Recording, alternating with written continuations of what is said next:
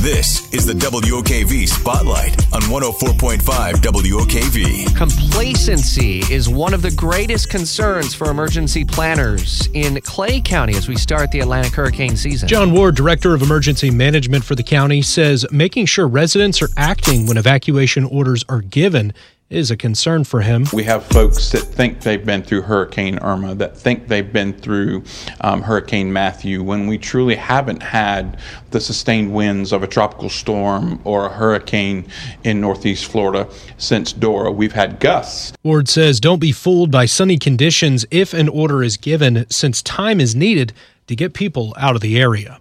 Stephen Ponson, 104.5 WOKV. Be listening to our annual hurricane special, First Alert Weather, preparing for the storm tonight at 6 o'clock on 104.5 FM. It follows the First Alert Weather special that aired yesterday evening at 7 on CBS 47 and Fox 30. Action News Jax chief meteorologist Mike Buresh here once again. And complacency, chief, is a big worry. And I know, especially in some of the areas that are booming with growth and development, St. Johns County, parts of Nassau County, the new population boom, and just just a lack of understanding of the impact of storms. It could only take one, and as you always say, Chief, it, there's no just uh, anything in the weather.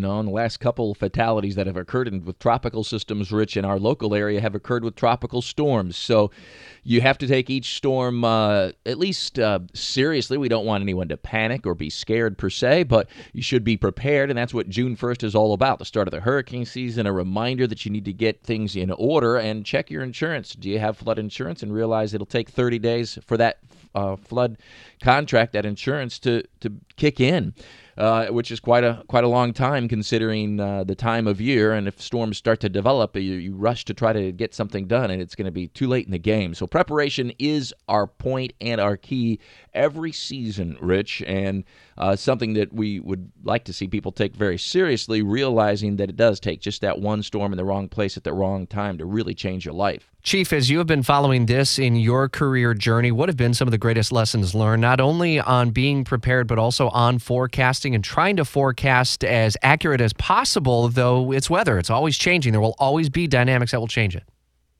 Right, exactly. It is very changeable, and that's why we always want people to check back with the forecast. You can't just look one day and think that five days later nothing has changed. It just that's just not the way the the world works, especially the weather world. And Hurricane Michael is a classic example, developing back in 2018 in October on a Sunday as a relatively weak system, smashing into the Florida Panhandle just three days later as a Category Five catastrophic hurricanes. So you need to check back with forecasts, realizing that there will be changes and nuances within a forecast. Will be as as straightforward and practical as we'd all possibly can be. That's what talking the tropics with Mike is all about. Kind of give the the here's what's going to happen right out of the chute, right off the top, and then sort of the the other information that supports the forecast that I have at the moment for any possible developing system and what is going to happen specifically for Jacksonville and northeastern Florida. Lots has been learned in the last 20 years, Rich. We go back to the 04 hurricane season. We had so many storms crisscrossing Florida. Uh, some of the this early season storms that occurred within the last 10 years or so. And then uh, more recently, Matthew moving up just off our coast in 2016, which was not a direct hit. So if people think that they were hit by a hurricane in 2016 here in our area, well, that would not be the case. Irma just a year later in 2017 with a massive flood downtown, but again, not a direct hurricane hit. So plenty to learn from and still plenty to to find out as we go through upcoming hurricane seasons, All right. Rich. So what do you see happening over the next couple of days with this potential developing system over parts of the Gulf of Mexico and or the Caribbean, Chief? Right, good chance that that becomes a tropical depression at the very least over the next couple of days, and perhaps our first named storm of the Atlantic season, which is Alex. Looks like this will cut across uh, the Keys and then South Florida through the weekend.